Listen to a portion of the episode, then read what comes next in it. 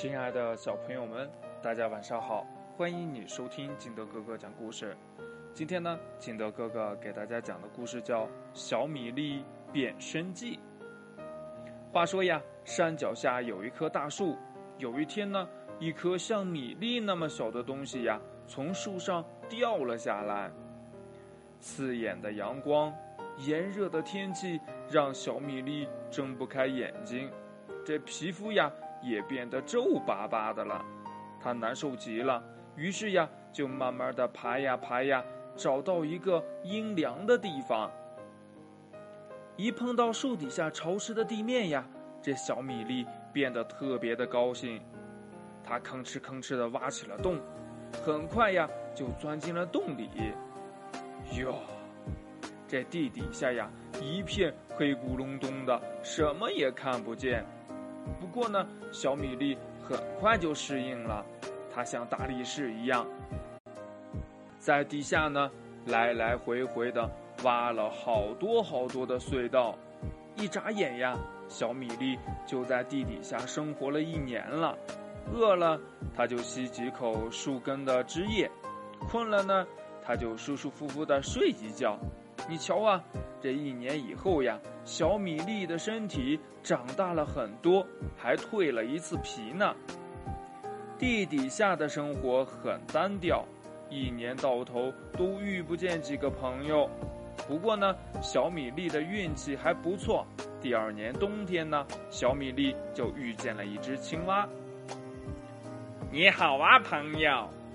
青蛙一见到小米粒，就热情的打招呼。外面太冷了，我要在这里整整睡一个冬天呢。但愿没有打扰到你。青蛙说呀：“你好，很高兴见到你。你说的外面是是哪里呀？”小米粒问呢。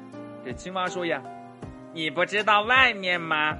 外面可美啦，到处都是清凉凉的水，绿油油的稻田，还有调皮的小鱼儿。”不过呀，现在是冬天，外面到处都飘着雪花，寒冷的。小米粒听完了，摇了摇头说：“呀，我从来没有出去见过外面。”小米粒还想听青蛙说外面的事儿，可是呀，青蛙太困了，开始打呼噜了。外面真的有青蛙说的那么美丽吗？小米粒很想去看一看，于是呀，他努力的往地上钻，可是越往上就越冷。小米粒呀，又饿又冷，累得呀直喘气。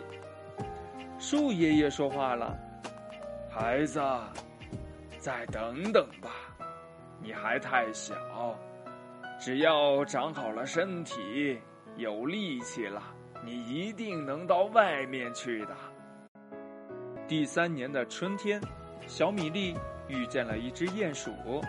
鼹鼠告诉小米粒，外面到处都是暖暖的阳光、香甜的气味儿，还有悦耳的歌声。小米粒问呢：“那你看到清凉凉的水、绿油油的稻田，还有调皮的小鱼儿了吗？”鼹鼠说：“呀，嗯，没有。”哎，为什么鼹鼠？和青蛙说的不一样呀，小米粒想不明白。第四年春天，小米粒遇见了一只兔子。这兔子告诉小米粒呀，外面到处都是绿绿的草地，五颜六色的花朵，还有穿花衣服的蝴蝶。第五年夏天呢，天气格外的闷热，地底下非常的潮湿，小米粒。觉得浑身不舒服，树爷爷看见了，对他说：“呀，小米粒呀，现在你可以去外面世界看看啦。”于是呀，小米粒再一次努力的向上钻，他用尽全身的力气，不断的向上、向上、再向上。这时候的他身体呀，已经变大了一百倍了。每爬动一步都需要用很大的力气。终于啊，在一个黄昏，小米粒顶破了土层，来到了他向往已久的外面。小米粒很失望，外面根本就不像青蛙、鼹鼠和兔子说的那么美丽，它和地底下一样黑咕隆咚。其实呀，小米粒不知道现在正是外面的夜晚呢。小米粒太累了，它摸黑爬上了一棵樱桃树，静静地趴好睡了一觉。一觉醒来呢，小米粒发现一切都变了个样儿。天空蓝蓝的，河水清清的，草儿绿绿的，花儿香香的，一切都是那么美好。在露珠镜子中，小米粒发现自己也变了一个样儿。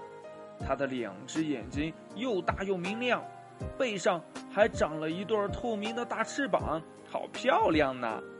小米粒太开心了，它噗噗地扇动翅膀。柔柔的风就带着它飞了起来，在空中，小米粒看见了一个精彩的世界：金色的稻田，弯弯的小河，郁郁葱葱的树林，还有远方白白的雪山。小米粒觉得这一切棒极了，他想唱一首歌，和大家一起分享他的喜悦。知了，知了，知了。